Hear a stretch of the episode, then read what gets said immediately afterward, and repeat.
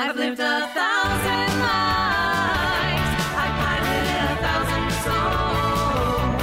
I've killed and fought at night just for another role. This is the Happy Jacks RPG Podcast, a roundtable discussion that's a mix of friendship, humor, unbridled enthusiasm, and tabletop RPG topics sent in from around the world.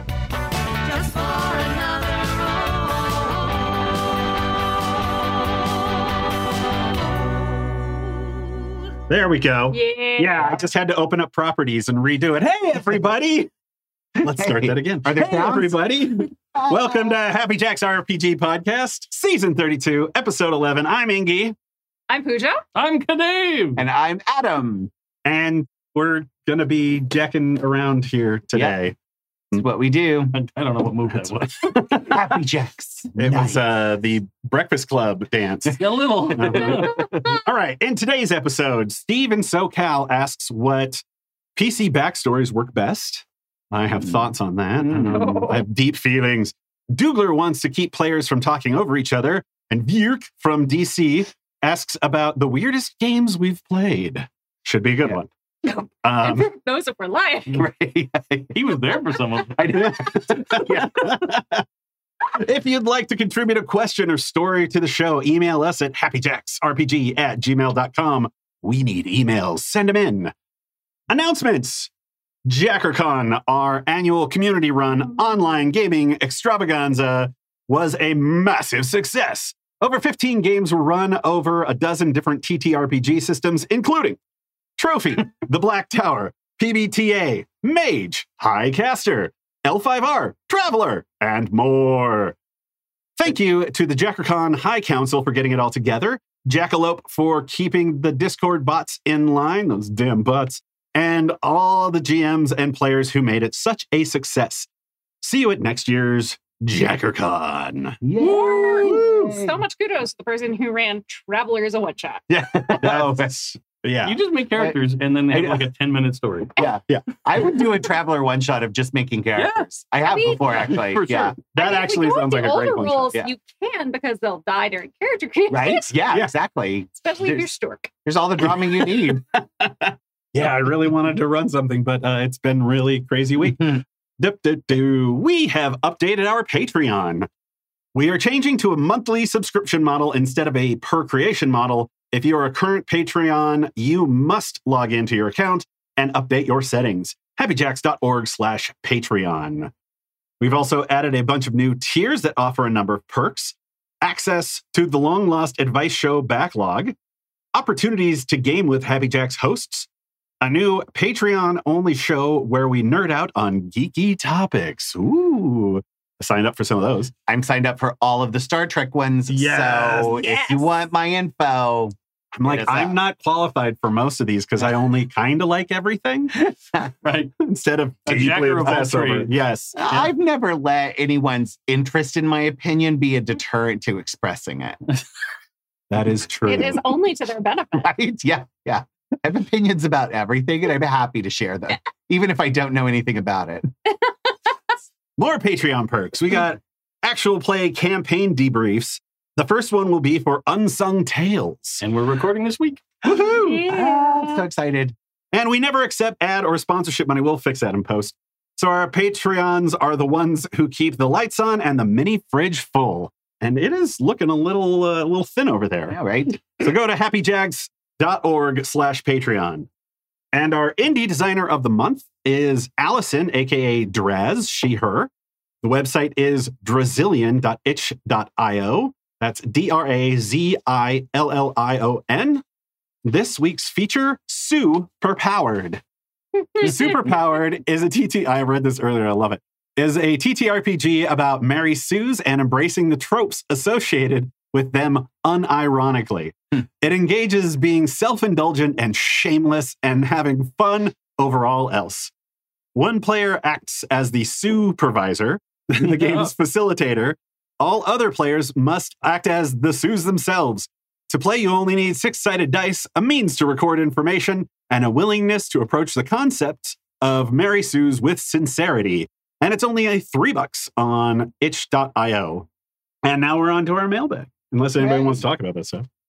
I will also point out it's not an official tier level thing for Patreon, but my new Happy Jacks game that is coming up in the not super distant future. It's going to be the Blade Runner RPG from for Free League Games. Oh, damn. But Uh, yeah. Patreon members on the Discord, feel free to message me if you have an idea for a cool Blade Runner esque NPC that you might like to see appear in the game. Ooh. Um, you can you don't have to worry about sending me stats and figuring out how to block out a character. None of that. Just a concept for like who this person is, what they kind of do, like a hmm. bartender that has a off kilter mohawk because they've got a bold spot. I don't know, Like, you know, yeah. However you want to, Two whatever better character you want to. characters than Okay, yeah. This is like why that, I asked for better. help. Okay.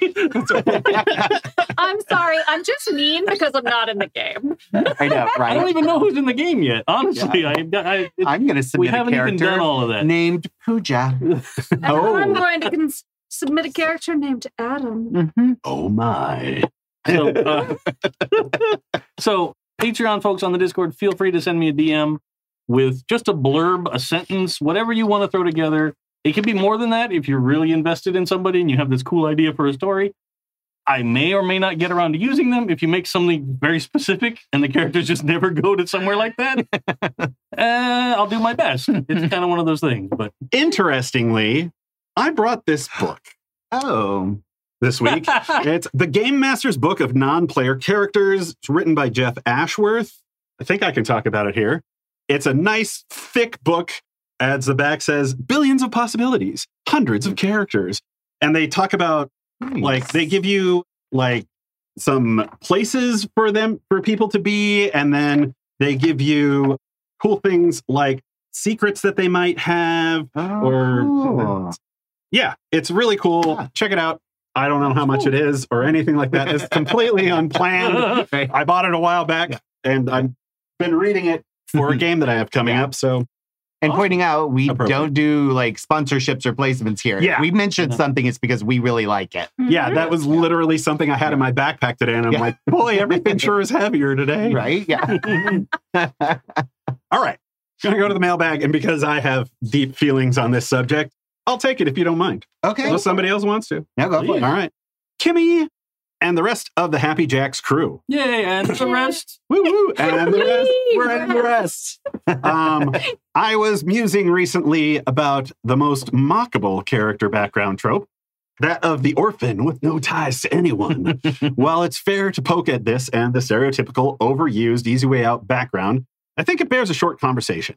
If you think about it, why would a well adjusted family person with a home, job, spouse, kids, loving parents, etc., uh, risk it all to go potentially die fighting goblins in a dungeon or fly off on space adventures for weeks or, or months at a time or Years. die during character creation? right. Why would you do that? I'd venture to say that most PCs probably should come with relatively few attachments, or else they'd not be adventuring. Not to say that attachments are bad entirely, but would likely be limited. Some level of attachment, either from background or developed in game, give great motivation. One, maybe you're fighting those goblins because they're threatening your home village. Two, maybe you're an itinerant space trucker to pay for Uncle Ned's dialysis.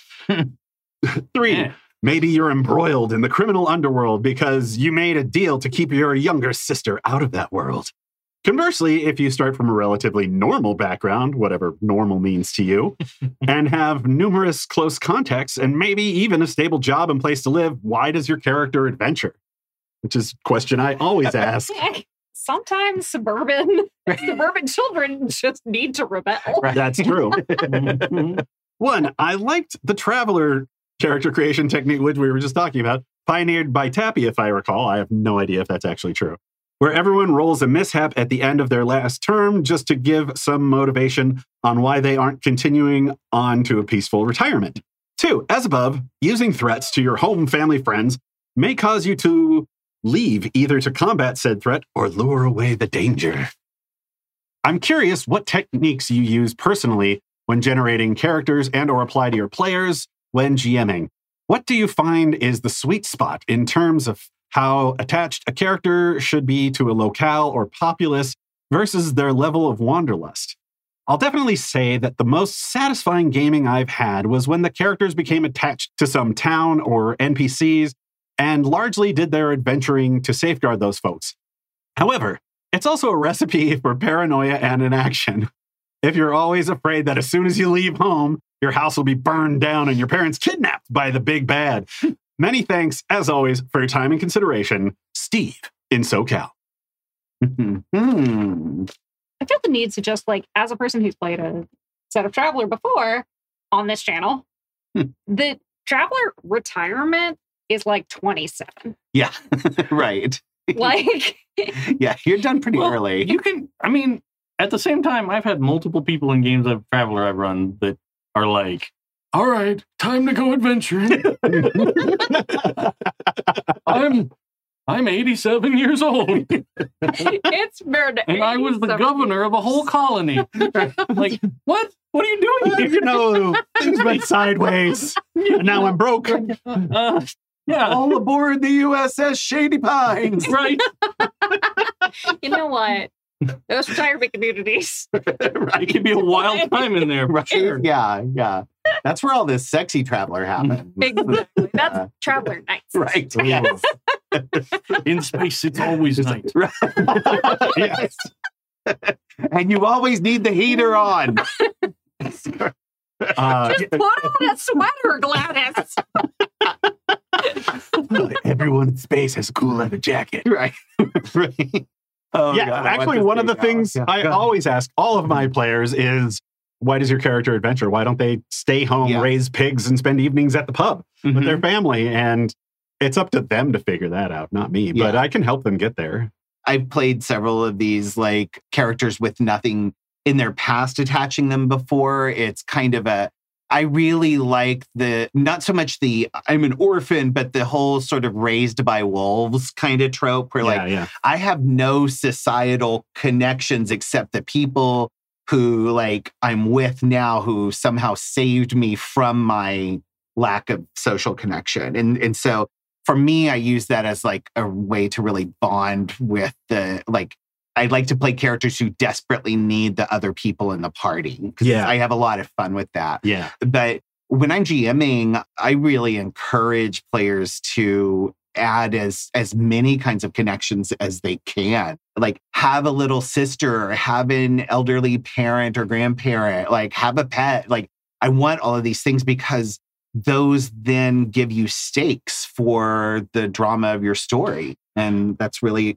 exciting. Yeah, and having those loose connections in your character's backstory is it's a it's an act of vulnerability on that player's Yeah.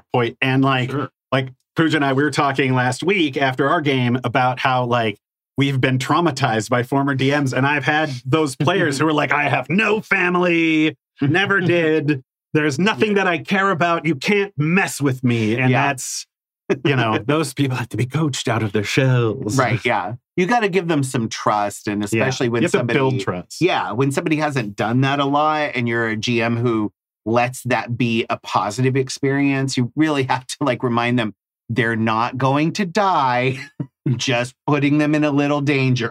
which know? is another Yeah. great thing that you Yeah. can check in with before the game Yeah. is like Right, how much can i mess with your family Yeah. A hundred percent. Well, Yeah. also like the cozy cottage game of like you kind of do adventuring stuff, but you live in your little village. Like Mhm. you're the guy that goes out and deals with the goblins or the cattle rustler or whatever genre you're in. Yeah. Like it sounds like such a fun game you know, a bunch of over the hill adventurers who are all in one one village little Right. town. Yeah, Yeah. it's like oh there's a ogre out there or the story could even open like the, as a GM, you you got to lay that out for your players. Like, Yeah. hey guys, this is not going to be a world-spanning Indiana Jones style adventure with a map and a dotted line.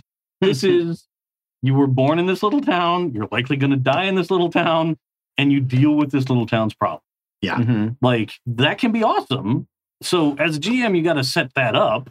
Yeah. and then those people can have a plethora of connections. You know, like Yeah. family and people that hate you because they're angry exes and whatever could happen in this little town. That's fine. But if you're going to be on this, like, who knows if I'll ever come back again adventure, a lot of times, like I've had players, they come up with a whole family and all that stuff, Mhm. and then the game's like, "Well, we're getting on the airship," Yeah. and you never come back. Yeah. and you're like, "Well, I really hope Uncle Jimmy's doing all right back on the farm." And that's That's right. And it's a whole thing that, like, when you talk about how attached a character should be to a locale or a populace or wanderlust, you're really talking about setting expectations at the Mhm. beginning of your campaign and then checking in, especially if you're in a home game that could last three to five years. I mean, I don't know if people really do that anymore, but like, that's how I cut my teeth. that like okay periodic check-ins with people for how do we need to loop back in to like your hometowns or stuff Yeah. or are you on a space voyage for the next seven years yeah. In which case like yeah like your character's backstory and your character's motivation and connections to their family would be important to you as a player but not necessarily as important to the table as a whole Mhm. and it's interesting to bring in that kind of stuff because, like, as anyone who has listened to me play for like the last however many years knows, like, I'm just really deeply connected to generational trauma. what? what can I say? I'm not even sorry. but it's that kind of thing. Like, it informs your character's decisions about what Yeah. they're doing. But if you're in a Wanderlust game where, like, you may never get back to your hometown, Mhm. what are those relationships informing in terms of your character's current actions? Yeah. Yeah, Yeah. and I'm gonna definitely like weave some stuff in, like when I get a character's backstory, you know, and I I've heard some people who are like character ah, that's that's the worst thing ever, and I'm like, no, no, no, no, no, no, maybe for you that's fine, but I love it because I weave stuff in that has to do with that backstory, and then people get really invested in the game. Yeah. and now I've been playing a home game since the pandemic. It's been over three years now, and we're getting to the end game where we're wrapping things up and it's like time to check in again with everybody and be like where do you want this character to kind of end up like it's not Mhm. necessarily going to be like the perfect bow that you're going to tell me but like i want to make sure you feel like it's been a worthy trip Yeah. I think for me, it's asking about the like techniques you use personally is I especially since I first started playing PBTA stuff and and especially with masks, it's like it like I want everybody to be connected. For most of my gaming life, it was the you meet in a tavern and that's where we start. And when I'm setting up a party for a game that I'm going to run, I'm like, nope, you all know each other. You've been together for like six months, a year, two years. And like what let's talk about the connections that you've formed since then and what's happened. And and you know, and I try to really like I try to guide players to connect to other people's NPCs as well. Mhm. And it's one of the things that gives me a lot of joy in a session zero is like, oh, you have a professor character and you have a mother. Like, what if those are the same people? And it gives this extra layer of involvement to the characters in their interaction together. I definitely went, what if they're dating? Oh, Yeah. wow. Way to be sexist, Pooja. I mean, I didn't say anything about A any kind of professor and a gender. mother could anything. Why is that weird?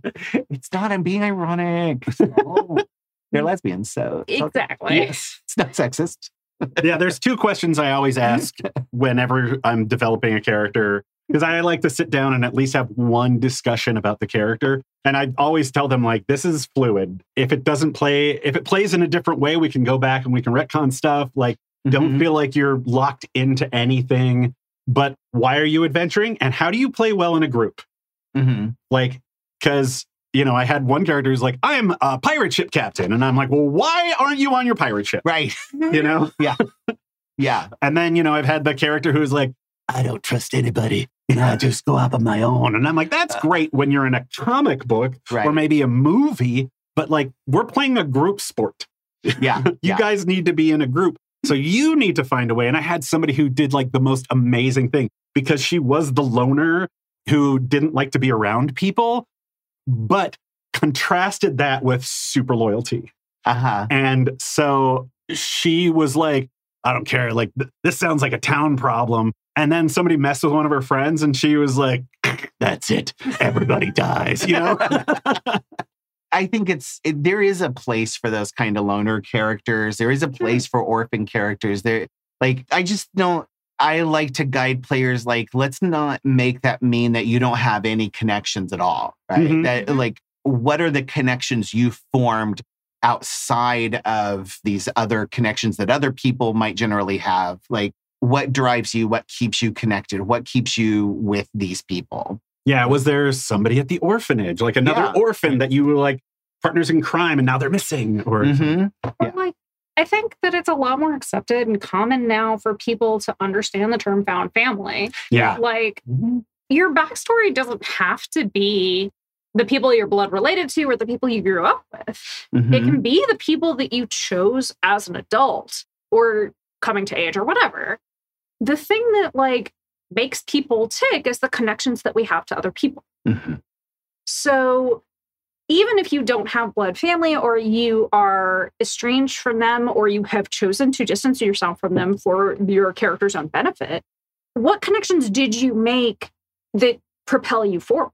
Like, it's kind of like just asking your characters, like, what do they actually care about? Yeah. Mhm. Who do they actually care about? And if the answer is the other people at the table, that is absolutely valid. Yeah. Like, I have burned every bridge behind me and I am only looking forward is absolutely a valid character choice. Yeah. Mhm. Just like make sure that you're actually connecting with those people on an emotional level, or your character is. Mhm. Also, hopefully, you connect with your friends on an emotional level. Dear God, I hope so. Yeah. And also, not these people. Um, and I want to point out these games are about like fantasy fulfillment. Yeah. If you want to play a certain trope, don't feel shamed into not, yeah. unless it's hurtful to other people. But, you know, Like Mary Sue's. Right, You yeah. could play a whole game about Mary Sue. yeah. Yeah. Yeah. Yeah. and if you want to be Aragorn or Finn Rizal, like just Right. go for it. Yeah. You know, because it's only us at the table who are going to know, and maybe the people who are listening to this podcast, Mhm. if it's a, if it's Right. Yeah. The thousands upon thousands of you. Yes. Yeah. Now, I, I would just point out that two of the most prominent characters in popular culture who follow this trope are Wolverine and Batman. And Mhm. both of them are dreadfully boring when they're by themselves. they really become interesting when they start dealing with other people, and especially when they start caring about other people. That's when you get the most interesting stories about those characters. So, it- Yeah, because good drama is not about character, it's about relationships. Yeah. Who that person is in relation to somebody else. yeah, exactly. Yeah. I mean, Dad Batman is the best Batman. Oh, yes. Not to be confused with Daddy Batman. No, no contrary opinions accepted. so we do. Have we have we done good? Are we ready I for feel like mailbag two? I think so. Who wants Uh, to take it? I'll go ahead, I suppose. Mailbag two. Hey, Kimmy and the Happy Jack crew. Mid-time listener started listening Oh. near the start of the pandemic. Hey. I like that. Hey, Yay, welcome. welcome. So I am going to be GMing my first game on stream in August. I'm very Woo. excited for this as well as kind of nervous. I am rather inexperienced when it comes to being the GM, and as such, there are some things I'm nervous about handling. So I have three players, two of whom I've played with for about two odd years, and the third I've played with for a month or two on a different game. I've noticed when someone, when sometimes when they are playing, they get excited and will talk over players or the GM at the time. I was wondering if you find folks had suggestions for when you're in game and want to nudge things back to the person who was spoken over without having to do the, hey, X, B was in the middle of their sentence. If this does become a problem, I do plan to talk to them outside of game stream because they're not a bad person, just socially awkward. Honestly, I'm probably overthinking this more than I need to. As always, thank you for your content and any advice. Sincerely, Doogler. P.S. If plugging is okay, party wipe games on Twitch. Sure. Ta-da. It's Doogler okay. likes Oh. party wipe games on Twitch. Uh-oh. And, uh, PPS. PPS, Oh, you guys are awesome. Oh, yay! PPS, sorry if my question was rambling. Actually- Actually, it's I'm very sorry, it's so succinct. It's so short. Concise and well Yeah. written. Thank Yeah. Right? that's like that's one of the least rambling Yeah. mails we've ever had on Happy Jacks. Didn't even have to take a water break in the middle of it. Right? Yeah. Oh, put up that be right back screen. Yeah. Hold. Rehydrate and we'll be back to this email. Okay. I do want to Uh, say, like, as a baby GM myself, like, or I guess now I have two campaigns and like whatever under my belt or whatever, but like, props to you for stepping out there and going out and GMing. It can feel really overwhelming at the start, but it sounds like you have a good table and that y'all are like gonna make something awesome. So Mhm. more power to you. Yeah. First off, I think you should talk to them before you go on stream. For sure. Yeah. You need to have the like, okay, these are the rules of the stream because it's different than when you're at home on your at a table. And I'm I don't know if this is at a table going on stream or if this is on Zoom or Discord or whatever. Either which way. Um, And the same rules apply. Mhm. Yeah, I know when I was doing running a game on Discord, if somebody was trying to talk and somebody talked over them, and like a lot of times, like Zoom would just cut out that first person's audio because the other one was louder. Hmm. I would just put up my hand, and that was one of our signals of like, hey, there's something that needs to happen. Uh, pay attention to me right now, right now. And that first person would go, and I'd be like, uh, and I would like just completely because this is just something that happens, and be like, okay, hang on, Pooja had something she was saying. Go ahead and say that. And they, I found that people really appreciate that. You Mhm. do have to be a bit of a stoplight. Yeah. It's not the right thing. A meeting manager. Kind Yes. Of. Yeah. Yeah. Somehow it's worse than stoplight. Sorry. Hello, I'm your RPG coordinator. right? Yes. right. You know what? We're gonna have so much Coordinators don't get synergy.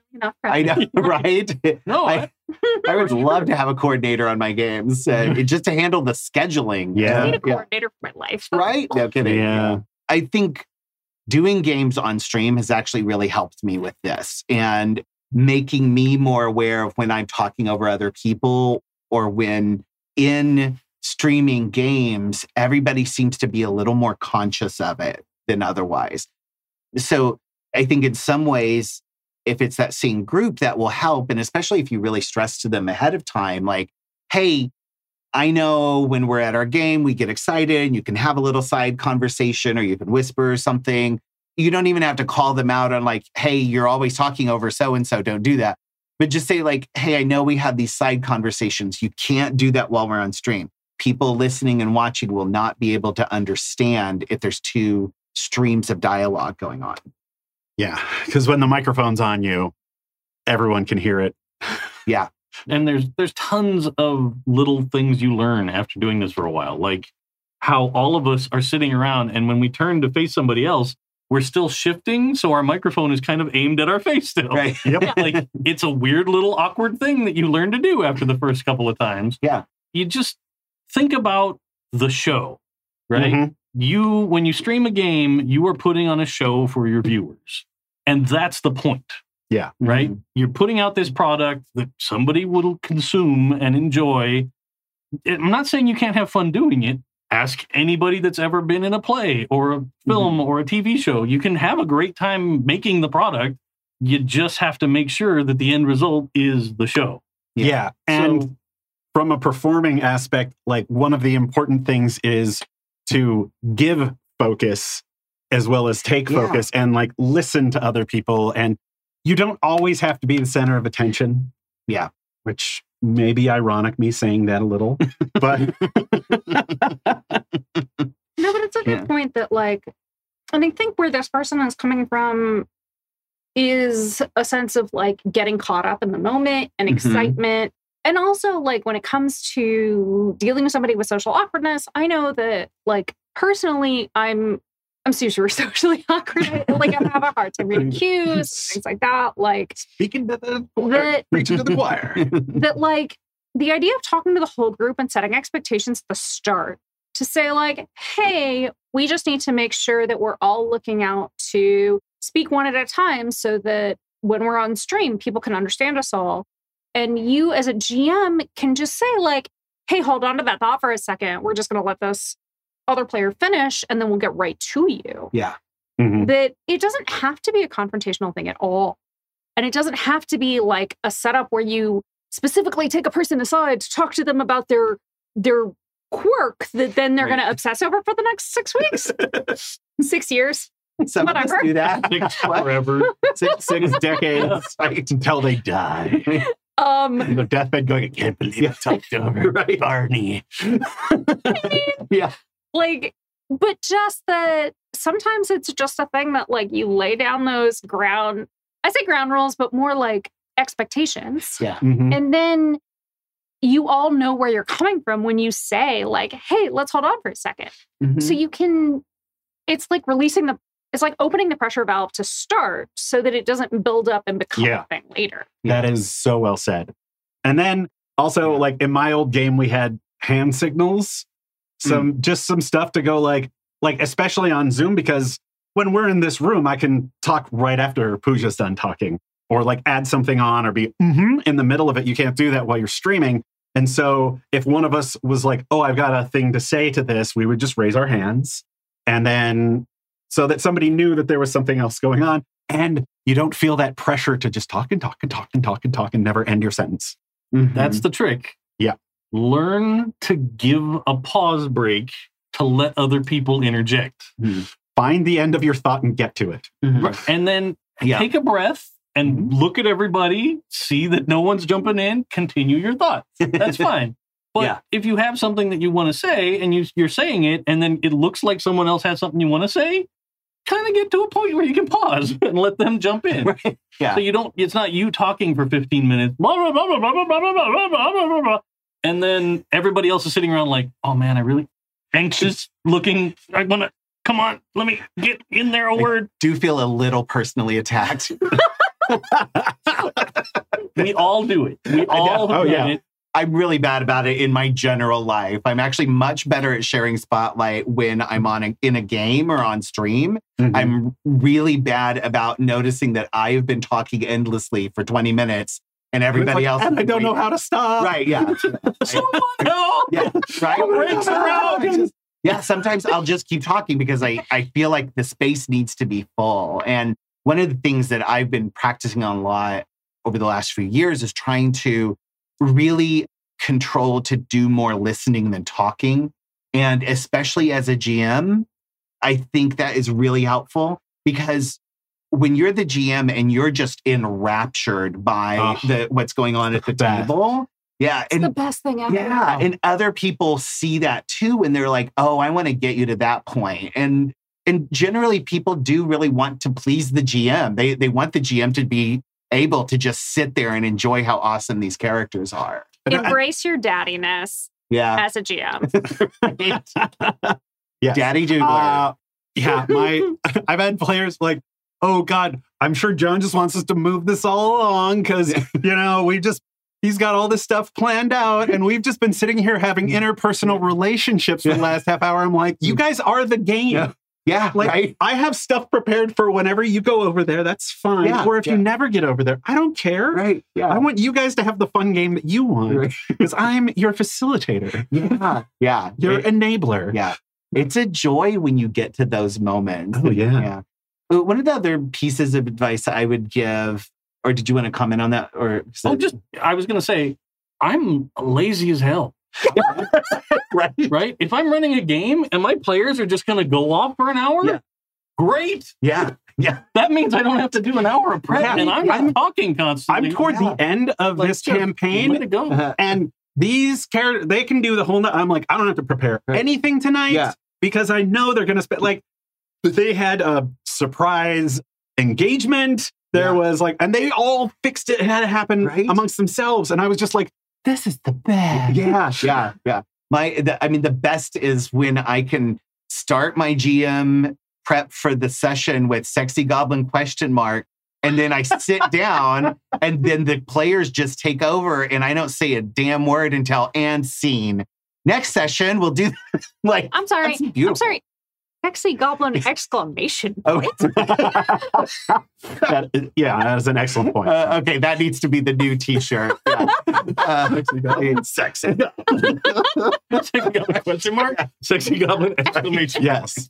yes. Yeah. Uh, no, I the chat says Adam and I are two of a kind. Yeah, it's true. And and Rose ran a fantastic masks game for several of us over over pandemic, and and it was just like like Rose is fantastic at just like okay, here's what's going on, and now go, and you know, and sets up a scene in such a great way that you're like, okay, let's just talk and let's figure out what happens, and and she just sits back and she's like, awesome, this is so good, and then you end up getting yourself into huge trouble and introducing things like like oh your actual biological father is a dead god who wants to come back and destroy the world. Like and it's Oh, like you Like know. And rose is just sitting there slurping her noodles Mhm, thank you yeah it's but one of the things that i was going to say is another piece of advice is talk to your players about how you like to do scenes and Mhm. how uh, so mm, Teen Wolf, which Pooja and I worked both worked on. So the creator of Teen Wolf, Jeff Davis, he always said, and, and you'll notice this if you watch Teen Wolf, he never wants to see the start of a scene or the end of a scene. Like Mm. drop them in the Yeah. middle, end it before it's over, and then let people fill in the blanks of what happened. And and it's not always the right idea, but a lot of times, like you don't need to finish every conversation until it's talked to death. And sometimes it's like, okay, that was a fantastic piece of dialogue. Let's cut right there. Let's go to what everybody else is doing because that's just too good to pass up. Like, oh yeah. That's a scene ender right there. Yeah. Yeah, absolutely. Don't be afraid to let the tension ride for a while. Mhm. And you'll see this with a lot. Like, I mean, who doesn't watch all the television and movies now at their house Mhm. because, like, besides the pandemic and everything else? But you'll see this in some of the best television. Yeah. That, like, that tension will ride. Oh, yeah. And even when the scene that is between two players isn't about that tension, Mhm. it's still simmering there underneath the surface yeah. and it's delicious. Oh, yeah. Oh, yeah. the best feeling is when the people who weren't in the scene that you switched to and to, to cover what they were doing are like, okay, let's wrap this up because I want to find out what the happened Yeah. with them. I recently had three of the five players go like, "Don't cut to us. We just want to watch this." yeah. Because there was like a burgeoning love story between two of the characters, Oh, and yeah. it was like so awkward and beautiful. And Yeah. Oh, yeah. I'm like, Yeah. Oh, it's the best. Yeah. Mhm. I always so I like to look at my role as a GM in terms of a restaurant. Ah, Mm-hmm. So I'm the prep. Right. No. I come in early in the morning and I chop all these vegetables and I lay out all the stuff and I make sure the orders get there and everything's stocked and ready to go. The players come in and they're the actual cooking crew. Mm-hmm. Right? They're the ones that are taking all these little bits that they've found and putting them into recipes and making stuff. But I, as the GM during the game, am the customers of the Yeah. restaurant. Oh. So Yeah. I'm coming in and I might order something and then I don't know what the hell's going on over there. right? So no idea what's coming out of that There's- kitchen. It could be full on ratatouille back there. I don't know. but that's the whole story. Yeah. And I'm just out here and I'm going to get a meal. I'm going to have a fun time. Yeah. I'm I prepped fish and chips. I don't know where the crocodile came from. I love the idea that you come in, you feed the bitch, aka the sourdough starter. For those of you who don't read a bunch of old Anthony Bourdain, like you come in, you feed the bitch, they come in and they make. Dear God, what are you putting in that? Oh, but it tastes There good. shouldn't Yeah. be pepper in this cake. right? Ooh, got a nice kick though. Okay. Yeah. Yeah, and like one of the other things I do is also like as a screenwriter, I like to cut in the middle of the tension. But like there'll be like a little button, and I'll be like, and with that, the camera goes over here. Uh-huh. Yeah. And then it's like, oh no, no, no, no, we're not resolving your scene yet, but Yeah. I'll be back to you. Oh yeah. And I got I've gotten really good at like and camera two, Yeah. and camera one, and camera two. Yeah. Yeah. Yeah.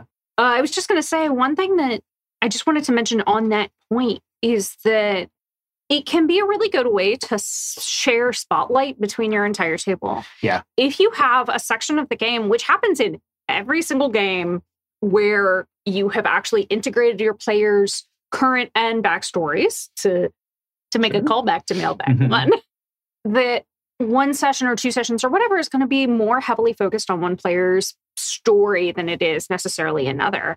That letting some tension ride and finding the moment to move focus and spotlight to another character or another player can be a really great way to keep everyone invested and feeling like they are participants in the story Yeah. and not Yeah. just spectators watching somebody else have a really cool adventure. Right. Yeah. Yeah. Yes.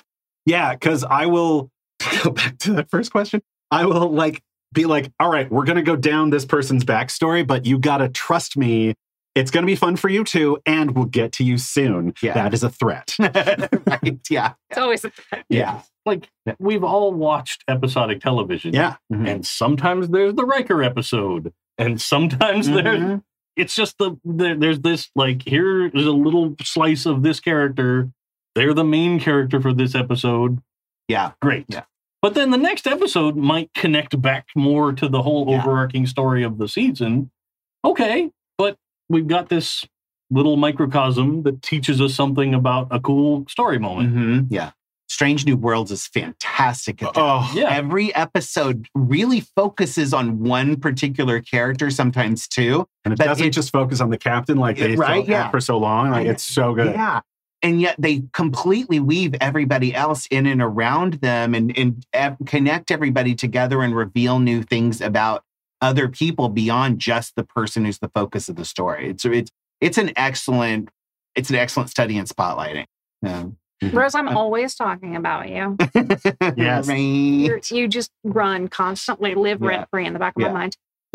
We ready for mailbag number three? Oh, I was just Oh, go ahead. one more thing about this topic, and because most of our GMing uh, or most of our advice show uh, focuses on GM advice, but I think it's a good idea here to Oh, yeah. to give some player advice too. But if you're playing in a game, really cooperate with the spotlight that is being distributed, and when somebody else is in a scene.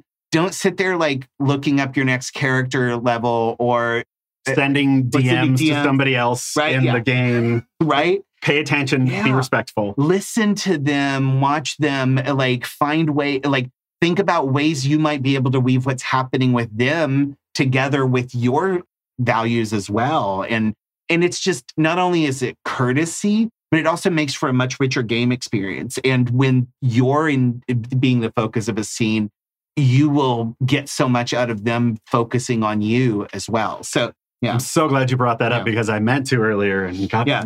Yeah. like whooshed away. right, yeah, so many opinions. Yes. Yeah. Deep feels.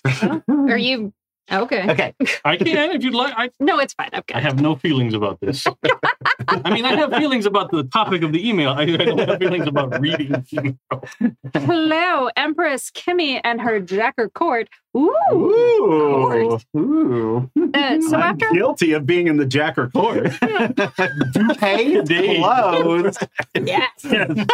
So after a fairly lively conversation on the Discord, insert Discord hype here and James V, please post a Discord link in the stream.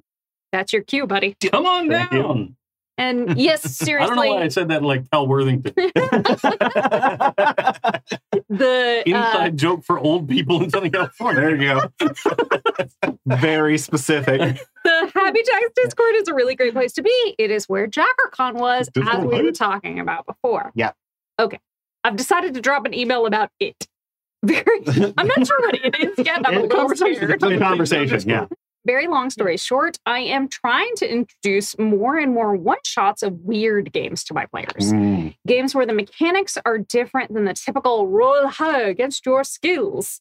Or, I guess, in the case of Call of Cthulhu, roll low against your skills. The problem is, some of these systems are terrible. Others are amazing, though. 10 Candles, For the Queen, Last Girl, just to name a few. So, finally, my question What is the weirdest TTRPG you have ever played that you actually enjoyed playing? It's, it's rude for you to throw in like a really like hard qualifier right there at the end. right. Yeah. You know, Like, keep on being awesome. I'm- Vyrrk from DC, missing SoCal weather. It's like 100 degrees every day now. Yeah, so doubtful. It went from, It- oh, it's so chilly. I'm going to need a jacket It, and a it scarf. rained for four months, Yeah. right. and then now it's 150 Yeah, degrees. yeah. P.S. If you need more content, Gandalf, Mary Sue, or reasonably used mentor. Drink. Oh, that's old Shit. school. Damn it. There's got to be a little left. Get I'm sorry, no one, Yeah. anyone who is arguing that Gandalf was a reasonably used mentor is wrong. Deus Ex Machina. right? Yeah, yeah. Used mentor, yes, but reasonably. Well, let's see. I could have them go and discover this information, or, Or, yeah, I could introduce this guy who knows everything, Yeah. but only when it's convenient. right? Yeah, I mean, dirty used mentor. yeah. I mean, listen, Gandalf is a trickster god. Let's be clear about that. Mhm. Okay, so yeah, the hard modifier at the end really like that screws me over a lot because I can so all right, you've touched on two of my my hot buttons. I don't tend to really enjoy most one-shots and No. I don't mm-hmm. like super weird concept games most of the time Same. when thanks. Yay, good. Okay. Like when I want to play a, a TTRPG, I want like it doesn't have to be like typical tradition trad game kind of D&D like although I love that stuff. But I want to sink into characters and I want to tell a whole arc and I want like I I get so much connection to my characters. I don't want to let them go after one shot. And and when you've got weird ass mechanics, like I'm just like, nah, I'm good. I Yeah. like yeah, like if if you want a weird ass mechanic, that's fine, but make me play it for months so that I get used to it and I can understand and enjoy it. I don't want to just walk in and like, okay, here are your like five pig butt tokens.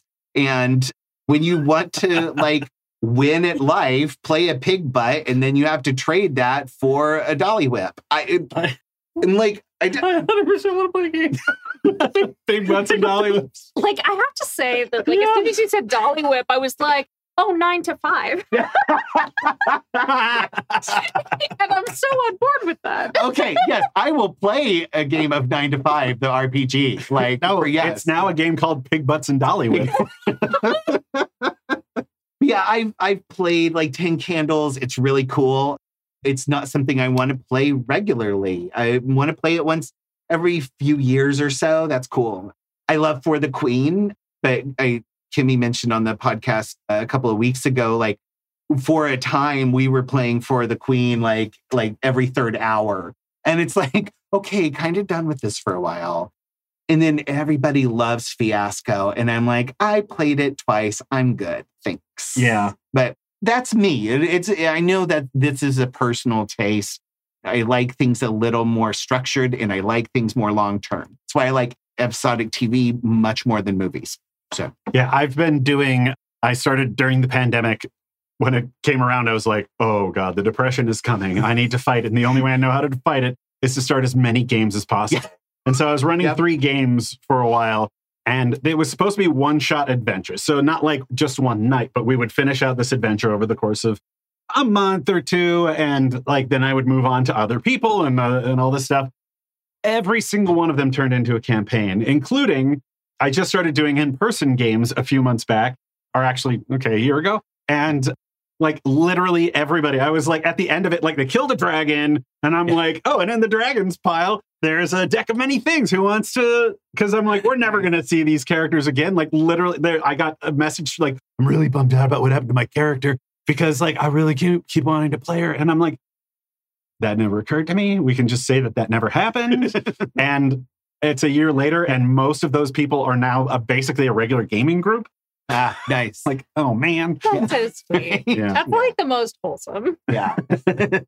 I I was just going to say, I love long form gaming. Uh-huh. I love long stories and weird payoffs after many sessions.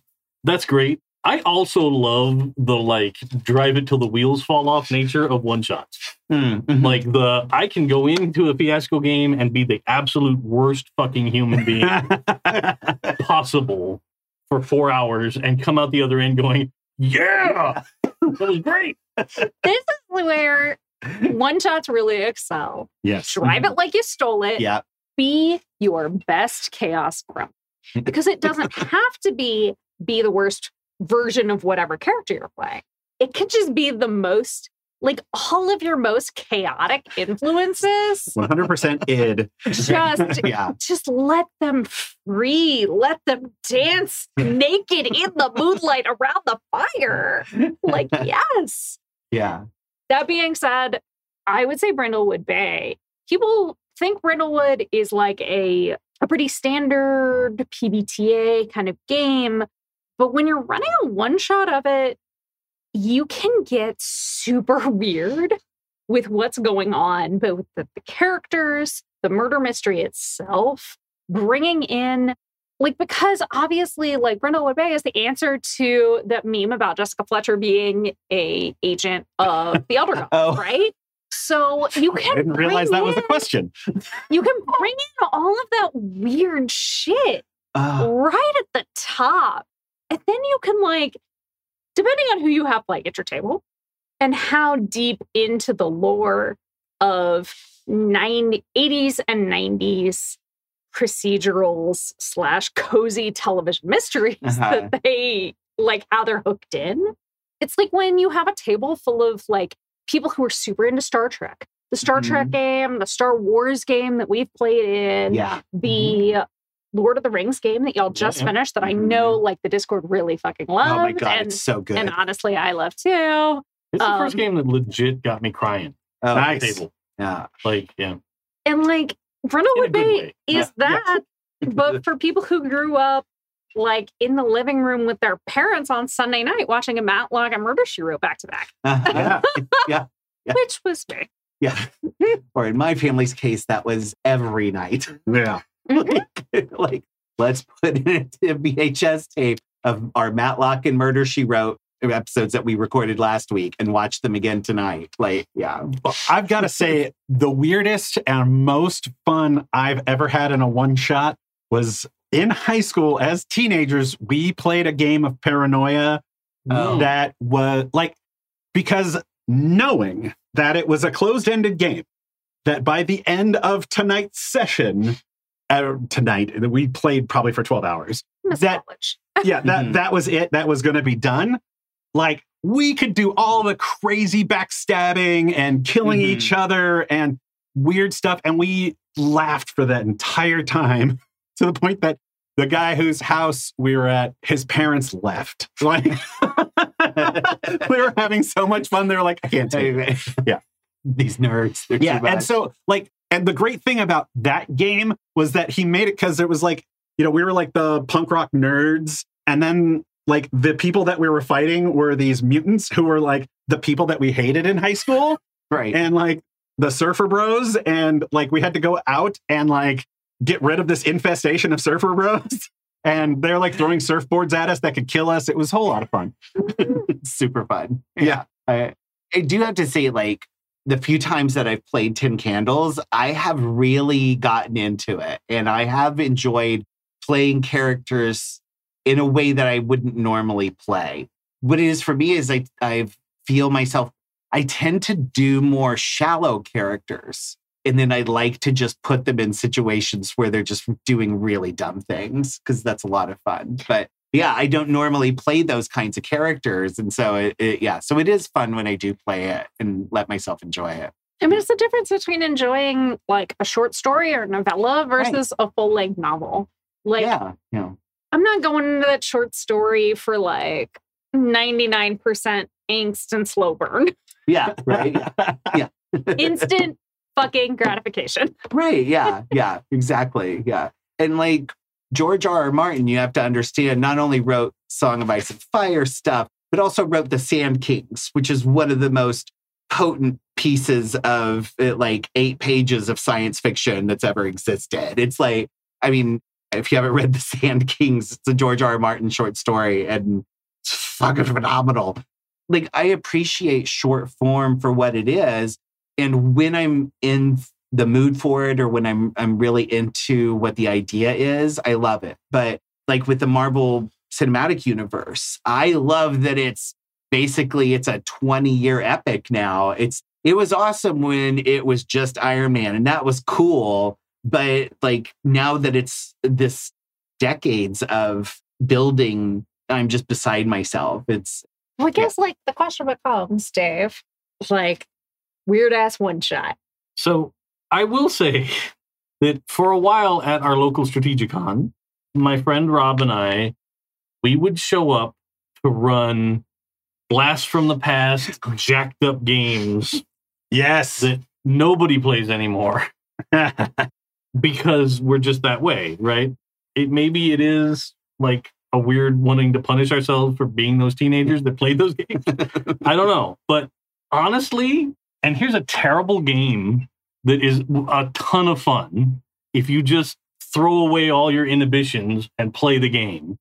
The Dallas RPG. what? Yeah. It is the most horrendously sexist, terrible example of 1980 that you could imagine. Like, literally, in the rules of the game, it says, like, hey, if you're playing one of the female characters on the show, you should team up with the other women because there's no way you're going to defeat one of the guy characters. Yeah. Wow. Like, You should, JR, I ask you. Yeah, I know, right? Yeah. that's that's the whole thing. But like, it's a fascinating, weird system, and you can find it online available. Not digitally, but you could get somebody to mail you the copy uh, of the game. But like, it has little like every character for an episode. This was actually one of the very first licensed RPGs Wow. because it came out in 1980, right? Very early on in the RPG life cycle. That it has every character has a list of goals for an episode. And so your goals might be A, B, and C, and Adam's goals might be D, E, and A. So maybe you have something to work towards, and maybe you have some things that you're against each other. And like it's a fascinating, weird system, but it's super fun especially if you just dive all the way into this like terrible soap opera ness yeah. of it. It's super great. Oh, what is it? I haven't played it in part because I. La Passion. Oh, La Pasión Oh. de los Pasiones. Yeah, Yeah. yeah. The one that oh, I- oh, Oh, they telenovela. Yeah. Telenovela, Yeah. I've heard it's really good. Yeah. Yeah. Yeah. I've Passion watched some Yeah. Yeah. some APs of it. It has been amazing. Mhm. I really would love to get an adaptation of like Hindi serials for that Yeah. because like I got really into Hindi serials for a while because I was trying like I'm learning Hindi Oh, Yeah. Um, yeah. and it's a daily dose of like half an hour or whatever like where you just get a bunch of people talking and then a bunch of like reaction shots so you get time to process what Yeah. they said nice. but it's that kind of it's that kind of idea and I Yeah. love it. Yeah, and yeah. and if you want great. something that's soap opera based, but maybe a little less like gender essentialist and terrible. Yeah. Right? Yeah. like- There are way better modern takes on the genre Yeah. for sure. I don't disagree there, but it's pretty pretty hilarious and it's Yeah. a great one shot time. Yeah, I do love running like a funhouse type one shot where it's just like, I think first thing that you ever need to do if you want to run a game for your friends is make a pitch document. And it only needs to be like, I make it one page, but it's like set up in Illustrator with Yeah. artwork, you know, to give the vibe of things. So, like, I did a what, how the Grinch stole Christmas because, you know, can't do Grinch. And I sent it to my friends and I made sure to include like goofy cartoon character Christmas elves because I wanted people to know like this is not a serious game. Yeah. Like you need to be a caricature, yeah. a cartoon, and that's what we're going to be playing. Yeah. I totally didn't just write up and hand out a four page setup for the game I started last night. So Nice. totally, So- totally didn't. Speaking I of, did. I cannot recommend Toon highly enough for one shot. Oh yes, Oh. I bought Toon, but we never played it, and I wanted to so just bad. stupid fun. Yeah. You go into it with all of the tropes of all of the cartoons we grew up watching, Yeah. and you just make a character and you're goofy, and it's awesome. Yeah. Oh, I love Uh, that. I'll tell you. So one game that I I think it would kind of fall in this like category of weird mechanics that, and I have the ash can of it, and I've been wanting to play it for since I first found it and picked it up at a con or something. But it's called Ribbon Drive, and and Mm. it's it's like a ten page rule book basically, but it's you the mechanics are that everybody creates a mixtape for the road trip. And so, and then you kind of randomly pick one person's tape, and the first song on theirs is the theme of the the story or the plot of the story. And then and then each person sort of like puts on another random song and like that's your character and this is your character and and so it's like entirely done by like picking random music that each player has put together as like I love this word this song yeah Oh, Yeah. that. right yeah and I've been fascinated by it since I saw it and I was like I want to play this and I've never gotten around to figuring out getting it to play it so yeah so you're in yeah I know, Yes. right? It's a cool I know. Yeah. It's it, it- have you played it? Yeah. Or- yeah. Oh, okay. Yeah. It was interesting. Yeah. It was weird because I played it with people I didn't know. Oh, uh-huh. Oh, that's. Yeah. I feel a little like. Well, it was a convention. I mean, Yeah. that's So like that's what I try to do when I go to conventions. Yeah. Is like, let me sign up for games I've never played before Yeah. because I'd like to try that. Mm, And if I love it, I'll take it home and cherish it forever. yeah. But it was awkward because of like you don't know somebody, so you don't know why they picked the song. Yeah. Yeah. With a group of actual friends, it would be easier and more interesting, I think, Uh-huh. Yeah. to get a little deeper on the music. See, that's that's I think where my reaction came from. It's Yeah. like Mhm. I have played a few con games where it's like, okay, I'm going to the stable with people I don't know, which like, I'll be honest, Yeah. I like it. Yeah. But I'm with not you. because of the people, but because of me. Yeah. But like specifically music is such an individual, like Mhm. Mhm. did thing that it's like opening up somebody's ribcage and looking at their organs. It's like, well, I don't know you that way. Wow. Wow, nice Well, well, kidneys. right. Yeah. Yeah. We are not at the gallbladder sharing stage. exactly. the other con one shot that I played that was glorious, Emily, who is a regular here on Happy Jacks, ran Girl Underground for Oh, myself yeah. and another frequent friend, and it was great. The mechanics are basically like you make characters and you are I mean, not exactly, but sort of thematically, you are like the Tin Man and the Cowardly Lion and Mhm. the, the companions of the girl on an, an adventure of some kind. Mhm. And you kind of set up who the girl is before the game starts, and you take turns taking actions for the girl, whoever they are. right. So, like, you kind of guide them through a story, but then you're playing your character at the same time. Mechanically, it's super cool. It's also very inexpensive. It's an easy to pick up game, Mhm. and it's a lot of fun. Yeah. Okay, we're talking about con games, and I realize that I can't, in good conscience, let this episode end and not talk about running Alien as a one shot being the weirdest experience ever that I love. Dave ran a one Everybody's going to die. Yeah. Yeah. You just know at the end of it that even if you're not going to die, you're going to end up super, super fucked up at the end Yeah. of it. I've run it. I've been a player in an Alien one shot twice now, and they have both been mechanically super weird. Hmm. The system doesn't necessarily feel super built for a one shot, even though it is.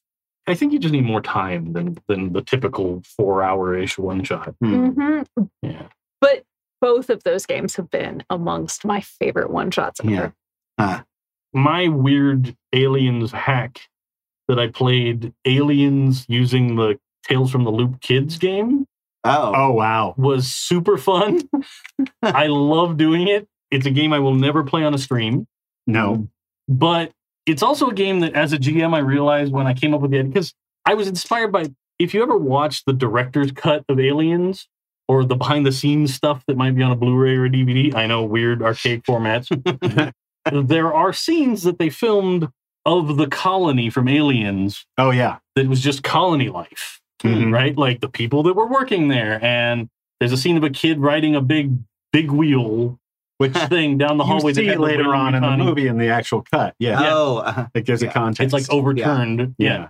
It's the families and the people that live there in this little snapshot of the colony. yeah. And I was like, yeah, like this totally would work for Tales from the Loop. Like, Yeah. Yeah. all of those types of kids could be living on this colony. Yeah.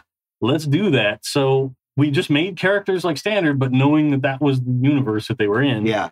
And then I realized like the one thing I can never do is put the alien in the same room as the kids, Right. Yeah. right? Yeah. It always has Yeah. to be like just off screen or behind a frosted glass window killing somebody Yeah. or whatever. It's the terror that never meets them. That's Uh-huh. awesome. Yeah, Uh, that's pretty good. and like they created all the drama themselves. and I was just like, this is delightful. And I just keep to get pushing them around. Like it's 100% just an animatronic on a dolly cart that I'm just walking behind carrying them. and it was great. Hey, Vyrrk, you're welcome to send me a message and I can send you any of the stuff I have for it. Yeah, we did a one of the guys in my my Wednesday group ran us on a Tales from the Loop, but like fantasy thing. And so I played like the kid, the I was the the brooding kid. I was like, none of you get me. You know? it was so much fun. I'm a lone wolf. I'm a lone wolf. Like literally, I'm an I'm a ranger. right. And Tales for the Loop is probably one of my favorite RPGs ever.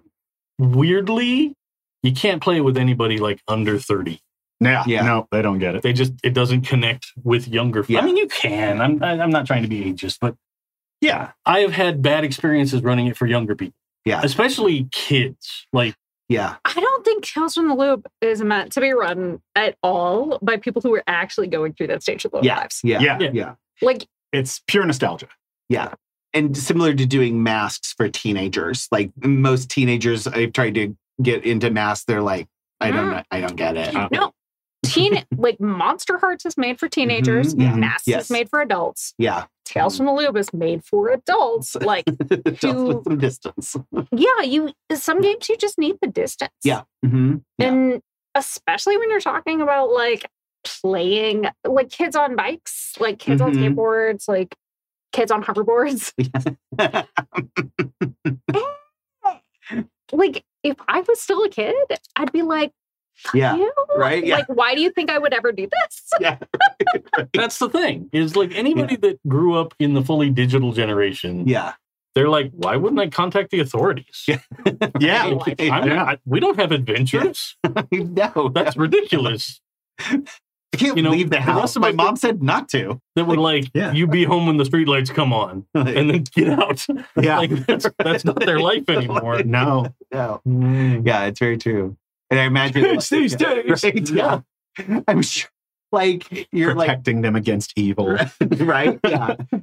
Your Shady Pines game that you that you were No. working on with uh, but Tales from the Loop, but with Yeah, I'm trying people to. from the nursing home. So I'm trying to continue the tales. Tales from the Loop is set in the 80s, and you're supposed to play young teenage, you, you know, tweens. Then they came out with Things from the Flood, where you play older teens, young adults. And then I'm like, no, I want to, I want to have the game set 40 years beyond that, and it's like 80s, 90s. I'm like, no, I want to have like the 2040s game Yeah. where it's those same kids. Yeah. Yeah. Now they're in the retirement home Uh-huh. and doing that. So like I've been working on that for a while. yeah, yeah. But I imagine that would not go over well with actual elderly people. I feel like the like there you need to do the two weeks from retirement set. No, yeah. yeah. yeah. right. Yeah. Like Get too old for this shit. The perennial Danny Glover. Yeah, right? Yeah. Yeah. Yeah. I'm also like terrible at running one shots. Mm. Like it's like every time I try to write a half hour episode of TV, I'm like, well, fuck it, one hour. You know? right. Yeah. yeah. so yeah, I had a one shot that was supposed to be clearing out a castle of monsters because this one guy got it in the deck of many things. Ah, And that went six or seven sessions. But like every time we pushed it one more, I was like, well, it's going to be another like Yeah. six, eight hour session. Yeah. So I'll add, I'll add some more. And Yeah. like everybody seems to be enjoying this. So I don't really care if we finish it. yeah. Yeah. Yeah. I've played a number of those where I'm like, okay, everybody, this is just going to be like three or four sessions and then we'll be done. And then it's like 12 months later, it's like, okay, we're sort of getting to the end of what I had planned.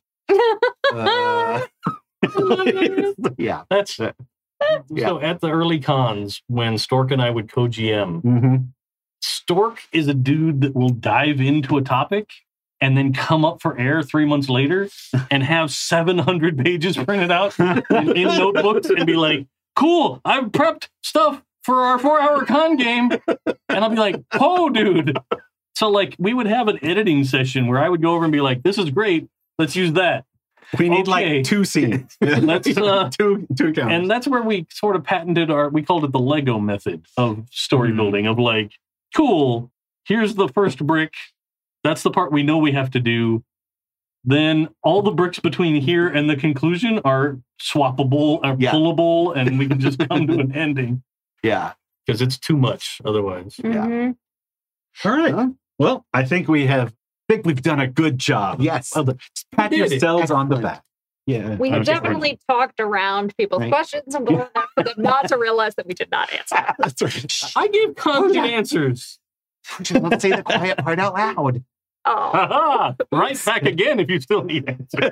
Right. Ah. if you have a problem with that, write it again. Uh-huh, yeah. See, if we don't actually answer your questions, you have to keep writing email. That's right. Yeah. And we do need emails, which you can Milk the send giant cow to. and we do need more emails. So if you have any questions, send them to happyjacksrpg at gmail.com. Bam. And with that, thank you for joining us. Our season 32, episode 11? Yeah, um, Some 11. Yay.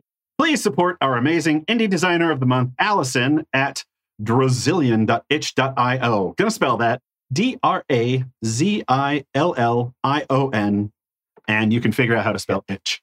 Not Um, Drazil Lion, as was Listen. mentioned before. It could be The Brazil Brazil lion. lion. I don't. We, we don't really know. I just like saying Brazilian. Yeah. no, it's a great name. Yeah, Mhm. rolls off the tongue trippingly. Thank you to our chat mods, James V, and to our amazing patrons who keep us ad-free and independent. Happyjacks.org slash Patreon. Host names again. I'm Adam. I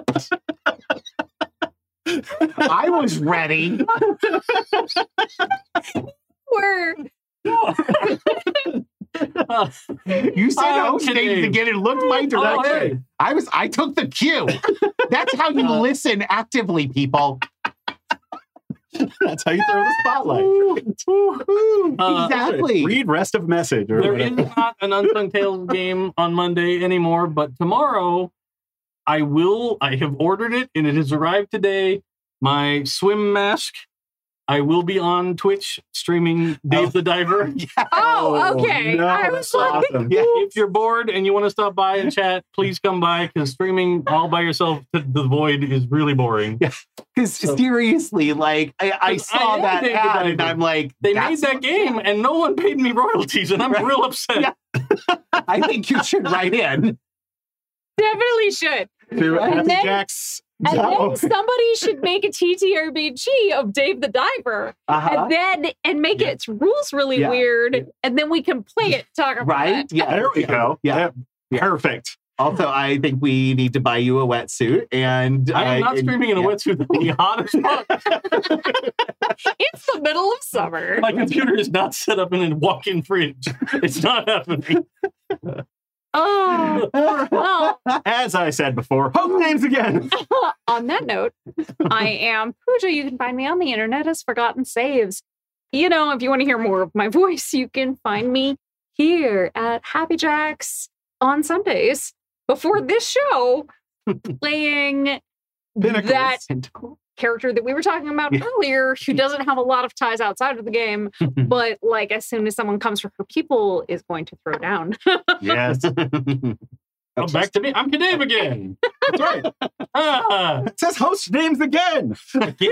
Again. I mean, we already went through host names We again, so it. now it's your turn and let's It's, go. it's my turn. It's you. And I'm Enge. You can follow me at JonEnge, J O N E N G E dot card, C A R R D dot co. We're hopefully going to leave you with a song. I don't really know where the music is on this thing. It's, Hopefully it's integrated. already When set up. clicking, Yeah. it'll go. So this is Toss a Coin to Your Witcher by the Mary Sues on happyjacks.org.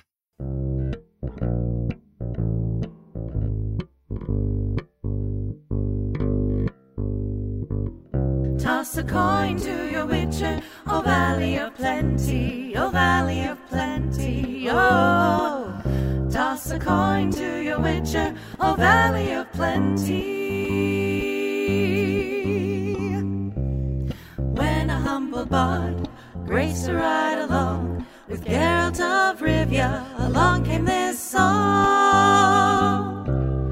When the white wolf fought, silver tongued devil, his army of elves at his feet they did revel. They came after me, masterful deceit, broke down my loot and kicked in my teeth. When the devil's horns minced our tender meat, and so cried the witcher, he can't be bleed. Toss a coin to your witcher, oh valley of plenty, oh valley of plenty, oh. Toss a coin to your witcher, oh valley of plenty. Edge of the world, fight the mighty horde that bashes and breaks you and brings you to mourn. He thrusts every elf far back on the shelf, high up on the mountain from where they did come. He wiped out your pest, got kicked in the chest, a friend of humanity, so give him the rest. That's my epic tale. Champion prevailed, defeated the villain. Now pour him some ale. Toss a coin to your witcher, oh valley of plenty, oh valley of plenty, oh. Toss a coin to your witcher, oh valley of plenty.